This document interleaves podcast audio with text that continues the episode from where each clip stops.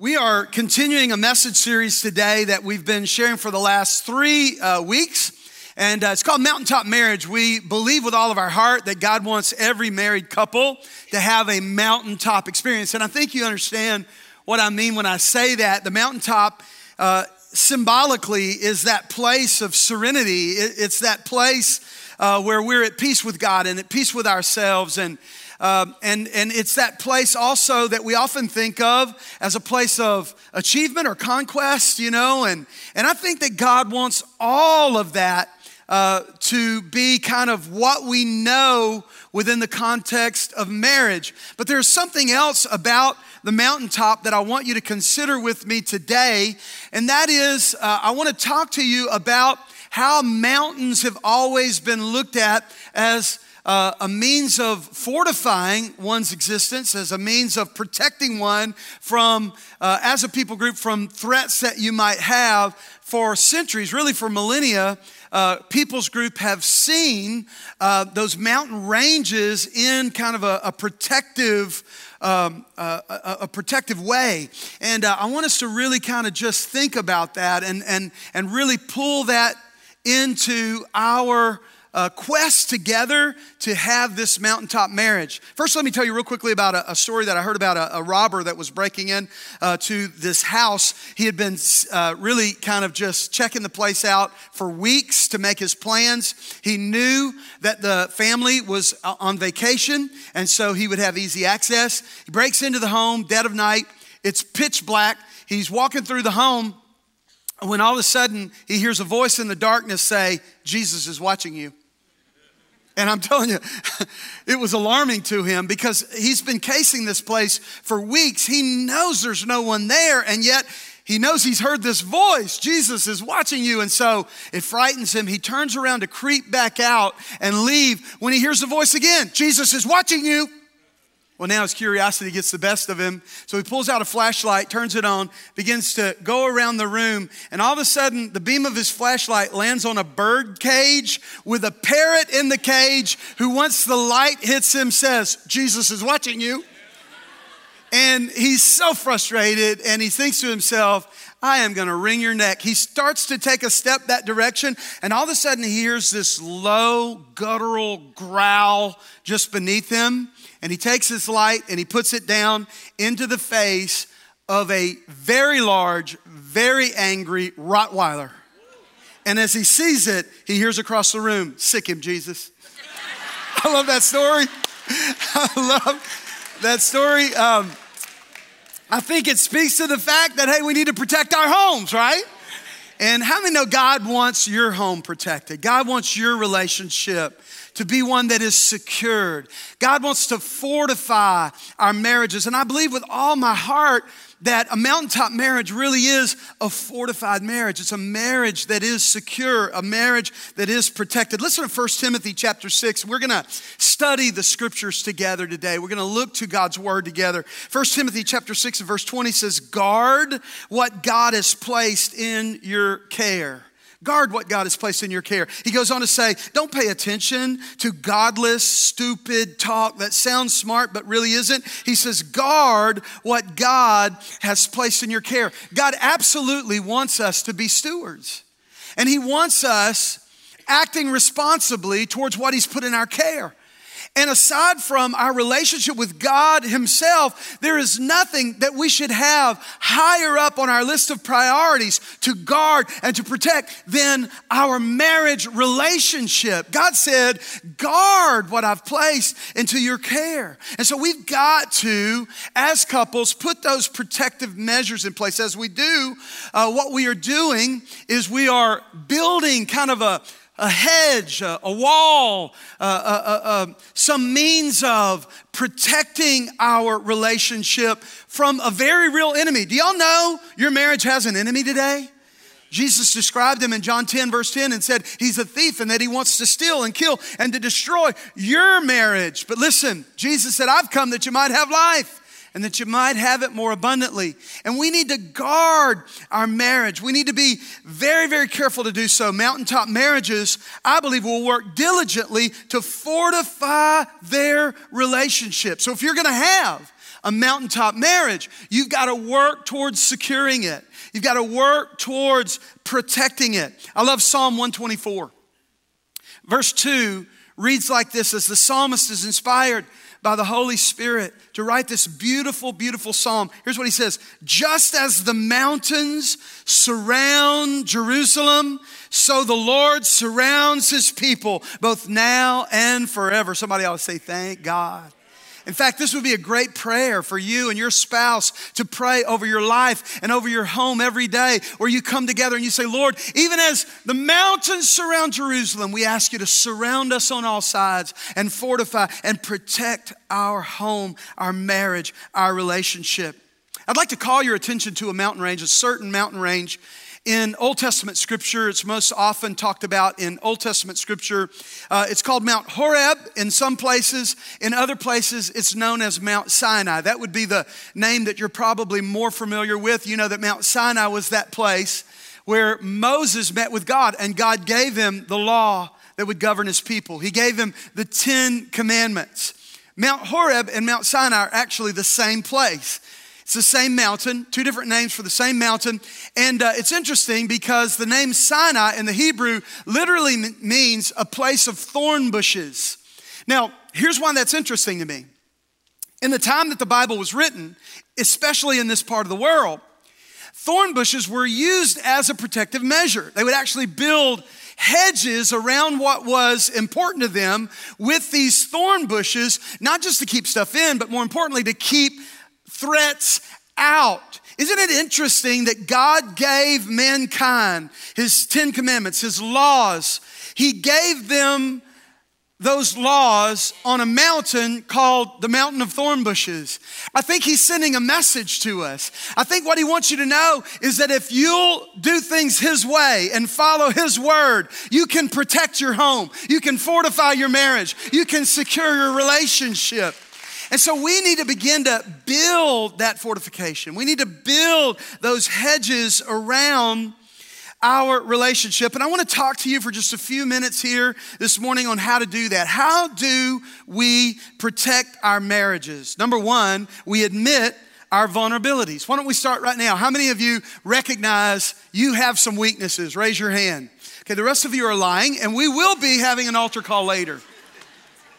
We all have weaknesses. The truth is, we all have strengths, thank God for them, but we also all have weaknesses. We have areas of vulnerability where we're, we're more susceptible in those areas to temptation than we are to others. And it's so important that we acknowledge that. Self awareness is a very important thing. When you're not aware of your own weaknesses because you're just maybe in denial or you're ignoring some truth, some reality about yourself. Listen, uh, when, when you're not living in a way that you're really self aware, it's a dangerous place to be. It's a place where the enemy can absolutely easily pull you down.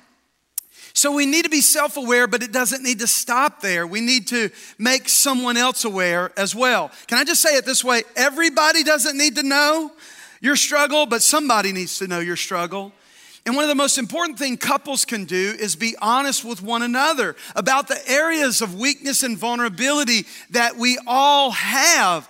And when we do get to a place where we're honest about that, God can bless that honesty. It's going to be the first step towards really securing your home, securing your marriage relationship. In Second Corinthians chapter 12, Paul is dealing with some insecurities of his own. He's dealing with some vulnerabilities. He refers to those vulnerabilities as a thorn in the flesh, and he doesn't want to deal with it anymore. He wants God to take it from him. And I want you to hear what God tells him in response to his prayer God, take away this weakness, take away this vulnerability. God said, My grace is all you need.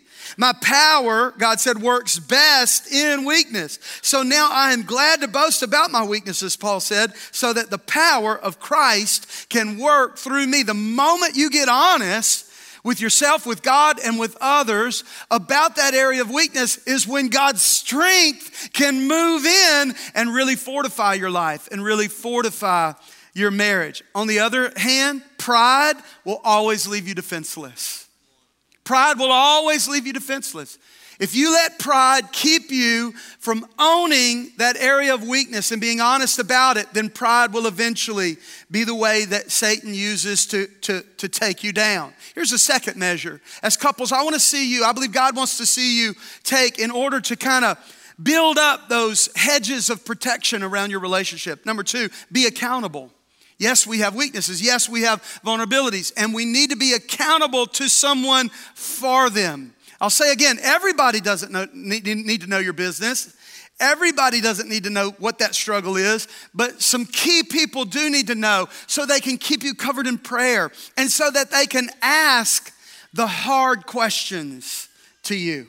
I wonder if you have anybody in your life asking you those hard questions, those uncomfortable questions, those questions that you absolutely, desperately need someone asking you. Galatians chapter 6, verse 1 through 5 reads like this Brothers, if anyone is caught in a transgression, you who are spiritual should restore him in a spirit of gentleness. And then watch what he instructs us. He says, Keep watch on yourself, lest you too be tempted.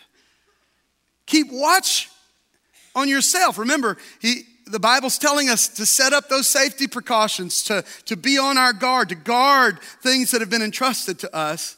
He said, So keep watch on yourself, lest you too be tempted. And then he says, Bear one another's burdens and so fulfill the law of Christ.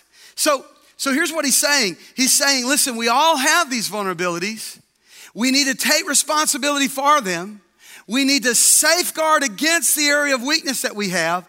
And one of the ways you're going to do it is by allowing someone to bear that burden with you. You try to bear it by yourself, and the devil's going to take you down. But if you'll share the burden, uh, with someone that again will hold you accountable, will pray for you, will ask you those difficult questions. Listen, you can bear up under that and you can secure your life and you can, you can secure your marriage. Um, so, years ago, when I was a young man, I had some real areas of vulnerability and weakness within my life that was really unattended. I, I was in denial, I wasn't really dealing with it like I should. And the enemy would often prey on me in that area. I was a young uh, Christian, I was a young husband, and I was a young pastor. And um, I remember, like yesterday, there were uh, in, in those days some televangelists that I really looked up to. And if you've lived as long as I have, you remember the scandal among so many televangelists in the late 1980s. Um, I'll never forget the day that this gentleman that I looked to, that I really wanted to emulate with my life and ministry. Uh, I was driving home on I 49 here to Lafayette when the news broke that he had fallen uh, into just a gross form of immorality. It shook me to the core of my being. Y'all, I began to, as I'm driving along, literally, I began to sob. I began to weep. I had to pull off on the shoulder of the road. Certainly, a part of that sorrow that I felt was towards him and everything that he stood to lose because of this, this sin. But if I'm being honest with you, my tears weren't just for him, my tears were for me. Because I knew in that moment, if the devil could take him down, he could sure take this young guy down. And, and I heard the Holy Spirit speak so clearly to me that day on the side of the interstate. I heard him ask me, Jeff, who's asking you the hard questions? Who, who do you answer to? Who knows about your struggle? And I didn't have anybody. There was not one person I could point to, but that all changed that day. As soon as I got home, I got on the phone. I called a trusted friend that was a little bit further along spiritually than I was, someone I knew I could trust. And I confided in him. And from that day forward, he would hold me accountable. He would pray for me. He would check on me regularly and ask me how I was doing in that area. Look at me. If you don't have someone like that, you need to put someone like that in place within your life today. Don't put it off. If you're going to fortify your marriage, listen, you got to get honest about your vulnerabilities and you've got to safeguard against them by being accountable. Number three, you've got to commit as a couple to intimacy. I said last week, I want to say again sex is God's gift to married couples. I realize and understand that our world is just sexually insane. Can we be honest about it? I mean, they're obsessed and sexually insane. And there's so much perversion within, you know, uh, the world of sexuality as it relates to our fallen world. We don't need to let that cause us as married couples to, to, to overlook celebrating the intimacy that God has given to us as a gift within the holy institution of matrimony. God's given us that, and we need to enjoy that. And I'm telling you that as we enjoy one another, as we satisfy one another, our marriage partner, as, as, as we, as we come together along these lines, listen, it will fortify your marriage. I want to read you a passage of scripture that's very enlightening here. It's in 1 Corinthians chapter 7 and verse 5. The Bible said, Don't depart deprive each other of sexual relations unless you both agree to refrain from sexual intimacy for a limited time so that you can give yourself more completely to prayer. Afterward, you should come together again so that Satan won't be able to tempt you because of your lack of self control. Do you see what happens when couples neglect intimacy? The enemy gets a foothold and he can take you down because of a lack of self control in this area. It's interesting to me because uh, if you know my story, Donna and I were in student ministry for 17 years. And as student pastors, it seemed like one of our main jobs was to try to convince students to stay sexually pure until marriage. We tried to keep them out of bed together, right? We, we tried to explain to them, and by the way, just in case you were confused on this, hey, do y'all know that even in America in the 21st century, in 2019, sex outside of marriage is still sin? Whether it's premarital sex or extramarital sex, it's still sin. God still calls it sin. So, as youth pastors, we regularly challenge students hey, stay sexually pure, wait for that marriage partner, right? And so, we were trying to keep them out of bed together. Now, for 20 years, I've been serving as a lead pastor talking to adults, and it seems my assignment is to try to get y'all back in bed together. I'm just telling you, as we counsel, so often the problem revolves around an unhealthy sex life where you're ne- neglecting one another. And look, that's not the will of God. Satan wants to do everything he can to get you in bed together before marriage and then keep you out of bed together after you're married because at the end of the day, his, his agenda is to destroy you. Whatever it takes, he's going to try to destroy you. It's interesting because I read from 1 Corinthians chapter 7, verse 5 says, Don't deprive each other of sexual relations. The old King James Version of the Bible actually uses the word, it uses the word defraud. Don't defraud one another. To me, that takes it to another level. I mean, it's as though the Bible is saying if you're capable of a healthy sex life, and you're not engaged regularly as a couple, it's a fraudulent marriage that you're in. Anybody uncomfortable yet? Y'all uncomfortable? Y'all ready for me to move on to my, my next topic? Uh, here's how we're gonna fortify our marriages. Here's how we're going to build those hedges of protection. We're going to admit our vulnerabilities and we're going to get accountable for those areas of weakness. And then we're going to commit to intimacy within marriage. Number four, the next thing you need to do is keep romance alive. Keep romance alive. Every married couple in this room had a season of courtship or dating and within that season of dating, you did some things to win one another's affection. Can I say something very clear to every married couple in this room? Listen to me. The same thing that won his heart will keep his heart. The same thing that won her affections will keep her affections. You just don't give up on them. You keep courtship alive right on into the marriage. 10 years after you're married, 20 years after you're married, come on, y'all, 40 years after you're married, you're still courting one another and keeping romance alive. You think you were uncomfortable with that last point that I made? Wait till you hear this passage I'm about to read to you right now. It's from Proverbs chapter 5. Proverbs chapter 5, starting in verse 15, says, Drink water from your own well, share your love only with your wife. So, water here is a metaphor for intimacy with your spouse. And he said, Drink water from your own well. And then he goes on in verse 16 and says, Why spill the water of your springs in the streets, having sex with just anyone? You should reserve it for yourselves as a couple. Never share it with strangers. Let your wife be a fountain of blessing for you. Rejoice in the wife of your youth. She's a loving deer, a graceful doe. When's the last time you told her that? She's a loving deer, a graceful doe. Let her breasts satisfy you always. May you always be captivated by her love. Why be captivated, my son, by an immoral woman or fondle the breasts of a promiscuous woman? What is the wisdom of God's word sharing with us here today? Listen, keep romance alive, keep the courtship going. Have date nights regularly, just you and her, out on the town, having a great time. Write those little love notes that they find and are so surprised by.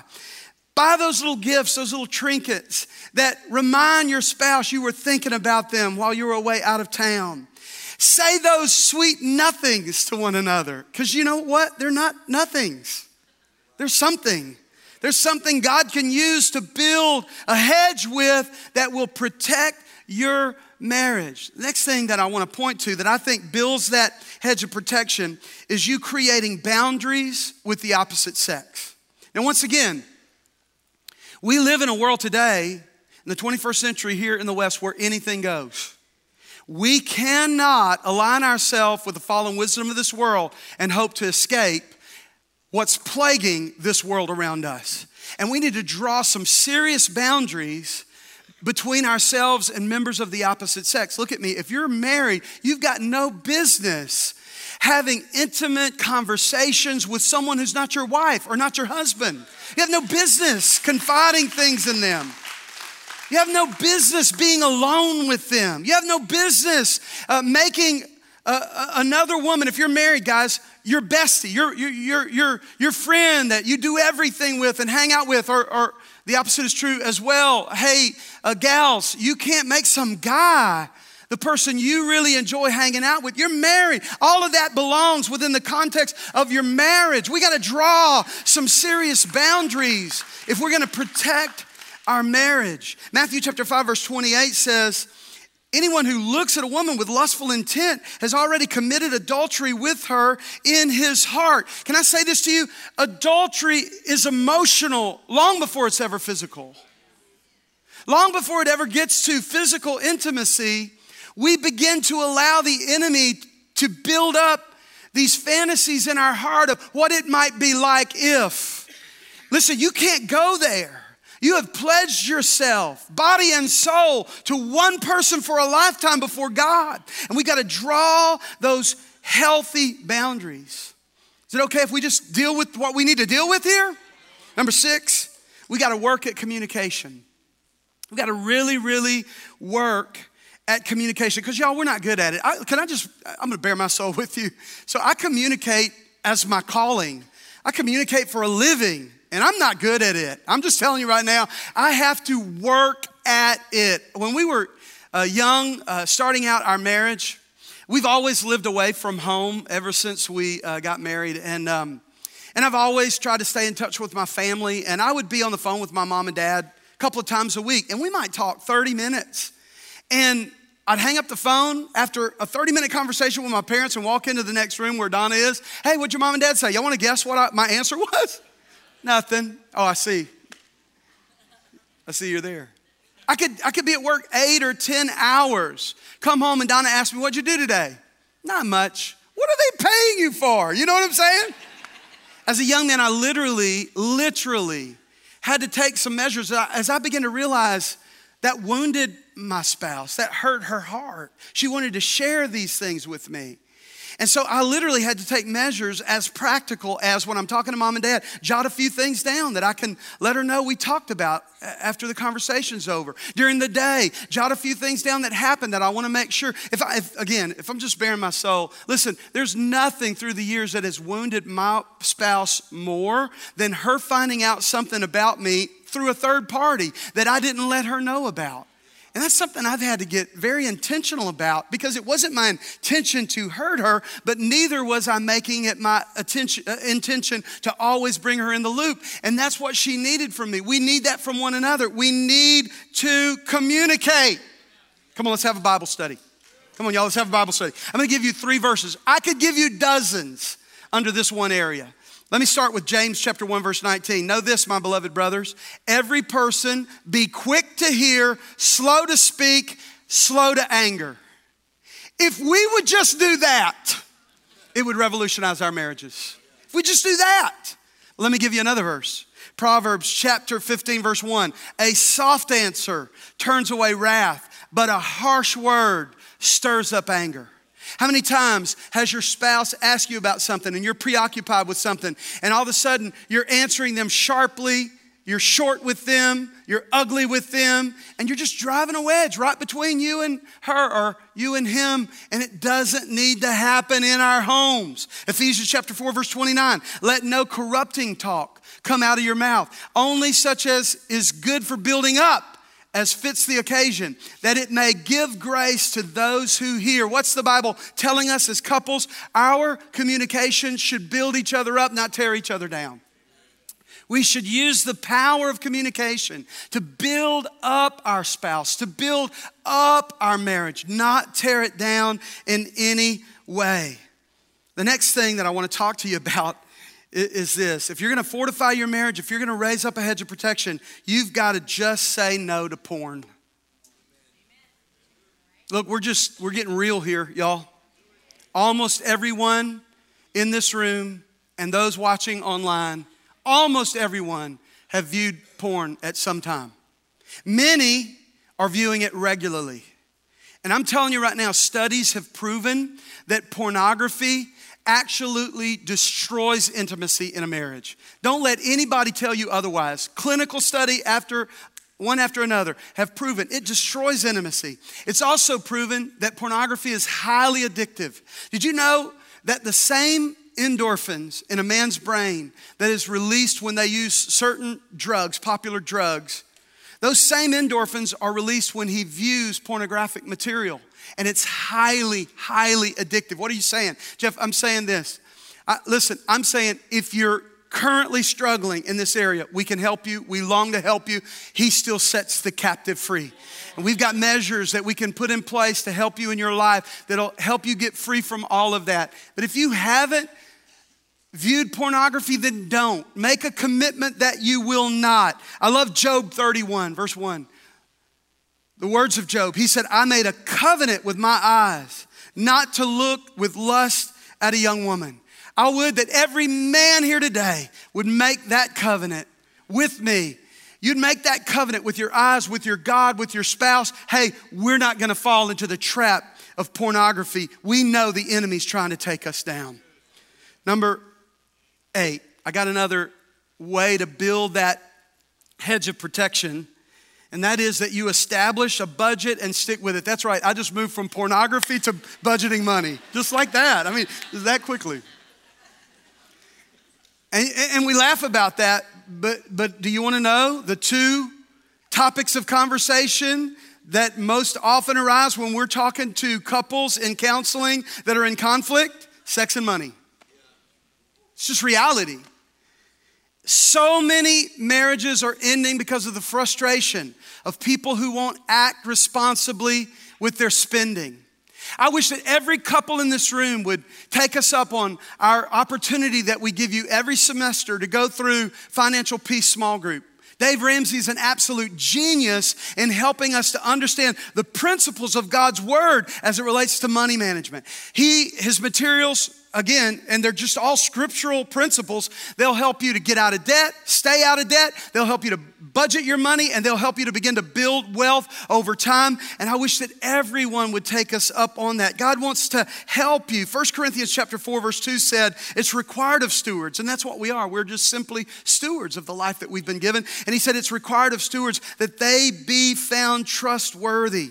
Mismanagement of finances is one of the greatest contrib- contributors to uh, marital conflict that we deal with every week. Number nine, how can we have that mountaintop marriage? How can we stand together on Mount Sinai, the mountain of thorns, where, where God fortifies our marriage and, and keeps our enemies at bay? Well, you're going to have to be honest about your vulnerabilities, admit them. You're going to have to be accountable to someone. You're going to have to commit to intimacy with your marriage partner and keep romance alive. You're going to have to create boundaries with the opposite sex, work at communication with your spouse, just say no to porn, establish a budget and stick with it. And the number nine, be fiercely loyal. Be fiercely loyal to one another. I love Ruth chapter 1. And this isn't an exchange between a husband and wife, it's between a daughter in law and a mother in law. But I love the spirit of this pledge. Ruth tells Naomi, Wherever you go, I will go. Wherever you live, I will live. Your people will be my people, and your God will be my God. Wherever you die, I will die, and there I'll be buried. May the Lord punish me severely if I allow anything but death to separate us. Isn't that the pledge you made to each other at the marriage altar? Till death do we part. And we need to be fiercely loyal to one another. What does that look like, Jeff? I'm so glad you asked. Here's, a, here's what that looks like it means you avoid comparisons. Avoid comparisons. Avoid language like, well, so and so's wife always does X, Y, and Z. Avoid comparisons, avoid criticism. I dare you this week to keep mental inventory on how many times you start to say, you always, dot, dot, dot, dot, dot. Avoid comparisons, avoid criticisms, and avoid cynicism. Don't be cynical towards the holy union that God has brought you into together. Look at me, look at me, y'all. This is a holy union. We can't be cynical about it. We've got to act in faith towards God and towards one another. Let's be fiercely loyal. And then, lastly, number 10, we talked a little bit about this last week, but I'll wrap up my talk today with this pray together. Pray together. I want to challenge every man in this room I want to challenge you daily to take your, your wife by the hand and lead her in prayer. Look at me. I don't care if she's been saved for 12 years and you haven't been saved but just a couple of months and you see her as much more spiritual than you are. I, that doesn't matter. Look at me. That doesn't matter. God still says you're the head of your home. And I, I challenge you. Your prayer doesn't have to be eloquent. You don't have to get all the phrasing right. Just take her by the hand and call on God out of the depths of your heart with her and say, God, thank you for my wife. God, bless our marriage. God, give us wisdom to know how to love each other and do this right. Just begin to Lead your spouse in prayer. And I'm telling you, that simple measure alone can absolutely revolutionize your relationship. Matthew chapter 18, verse 19, Jesus said, I tell you this if two of you agree here on earth concerning anything you ask, my Father in heaven will do it for you. And I brought out last week, I'll bring out again today. He's talking here about the prayer of agreement. There is no more powerful form of the prayer of agreement than the prayer of agreement between a husband and wife. It's a powerful thing that hell cannot contend with. And so come together, pray together. Someone once said, the couple that prays together stays together. And that's exactly what God's will is for your marriage. I'll close with this. I believe that a disciplined approach towards these protective measures a disciplined approach where, I mean, you get disciplined to put all this in place the communication, the intimacy, uh, the boundaries between you and the opposite sex, on and on and on, the budget, all of it. A disciplined approach towards these protective measures will fortify your relationship and will give you a mountaintop marriage. It will absolutely give you all the inspiration, all of the serenity, all of the, the sense of achievement. It'll give you all of that. It'll give you that mountaintop marriage. But if you don't discipline yourself and you don't put that hedge of protection in place, you'll never know that mountaintop. In fact, here's what Proverbs 25 and verse 28 says A person without self control, you might even say a couple, a married couple without self control, is like a city with broken down walls. A couple's like a city with broken down walls. Stop right now. Close your eyes in this room. Close your eyes, those of you watching online. Just close your eyes. I want you to look at your marriage right now, and I want you to look around you. Are those walls there that I've described? Is that marriage fortified? Is it secure? Or as you look around your marriage right now in your mental eye, with your mental eye, uh, are you seeing broken down walls because of a lack of discipline in these areas? Today, I call on you again. Climb with me. Climb with Donna and I. Let's get these measures in place. Let's secure our home. Let's get to the top of Sinai and let's let God give us a fortified mountaintop marriage.